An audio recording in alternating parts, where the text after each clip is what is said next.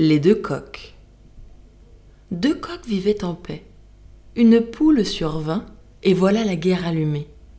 Amour, tu perdis trois, et c'est de toi que vint cette querelle envenimée, où du sang des dieux mêmes on vit le teint.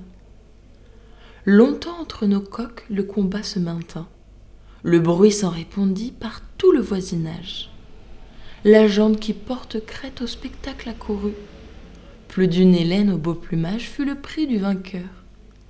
Le vaincu disparut, il alla se cacher au fond de sa retraite, pleura sa gloire et ses amours, ses amours qu'un rival, tout fier de sa défaite, possédait à ses yeux.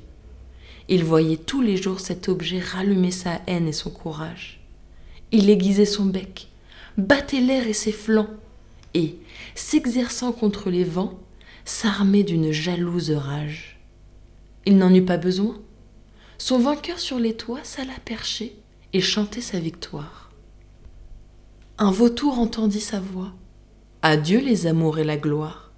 Tout cet orgueil périt sous l'ongle du vautour. Enfin, par un fatal retour, son rival autour de la poule s'en revint faire le coquet. Je laisse à penser quel caquet, car il eut des femmes en foule la fortune se plaît à faire de ses coups. Tout vainqueur insolent à sa perte travaille. Défions-nous du sort, et prenons garde à nous après le gain d'une bataille.